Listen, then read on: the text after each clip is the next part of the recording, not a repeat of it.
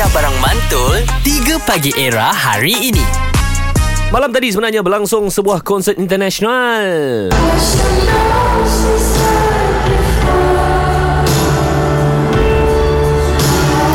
dia kalau bukan Billie Eilish uh, Ramai yang dah beratur daripada 4 pagi Konsert start 9 malam.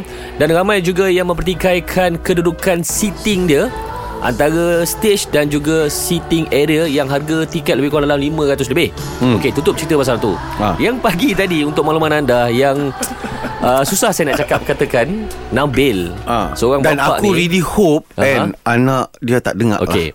Nabil, dia dah beli tiket konsert Billie Eilish 5 keping eh. Ha. 5 keping dan dia ingatkan konsert tu malam ni. Berlangsung dua hari. ingatkan konsert tu 2 hari. Waktu dia beli tiket tu, mindset dia adalah malam Jumaat. Exactly Bukannya Jumaat malam. So, dia sudah terlepas untuk membawa anak-anaknya ke konsert Billie Eilish Nabil Ahmad. Allahu Akbar. Sip baik kita borak dengan produser radio sebelah ni. Ha ah. Aduh, Aku pun terkejut. mana aku tak tahu nak cakap macam mana Din. Aku sebenarnya agak terkilan lah sebagai Hmm. seorang bapa kan.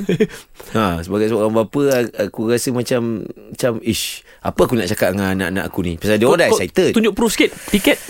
Aduh, Lima keping Rai. tiket Zan Lima Lima keping keping tiket tiket dah Ini bukan dibeli. soal tiket yang kau beli ni Bukan, dia bukan pasal tiket. dia bukan Deal pasal kau tiket. dengan anak kau ni Dan anak kau excited nak pergi Okay and then the, the best part Aku aku boleh faham juga Main pula dengan You know You you you you you, you, need, you need to explain something to your daughter pula tau mm. Faham tak Dia benda dia Billie Eilish ni Kebanyakan Anak-anak perempuan suka Ya, Bil. memang dia suka dan aku bawa pun uh, untuk dia orang experience Ya. concert lah. Exactly, that thing Dia environment. tak pernah masuk pun Stadium Bukit Jalil. Hmm. So aku cakap ni boleh jadi mana family This time. the time lah. Sajalah nak Yalah. dia orang tengok kan. So uh, bila aku bagi tahu bini aku, Mhm. Zira yang yang uh, kita dah tersalah date ni. Kan konsert tu semalam je lah. Ha, ingat dua hari. Bini aku punya jawab ah ni. Hmm. Oh. Panjang gila. Alright Memang. Wah, You serious ke? Okay So dia pun dah buat decision untuk bagi tahu dengan anak-anak lah pagi Aha. ni. Okay So ni reply Mika lah. Why we stay the day? Alamak Alamak. Sampai aku tak faham dia cakap apa. Alamak Ini yang anak nombor satu. Anak nombor dua. Ha, I want to go to Genteng pula. Ah.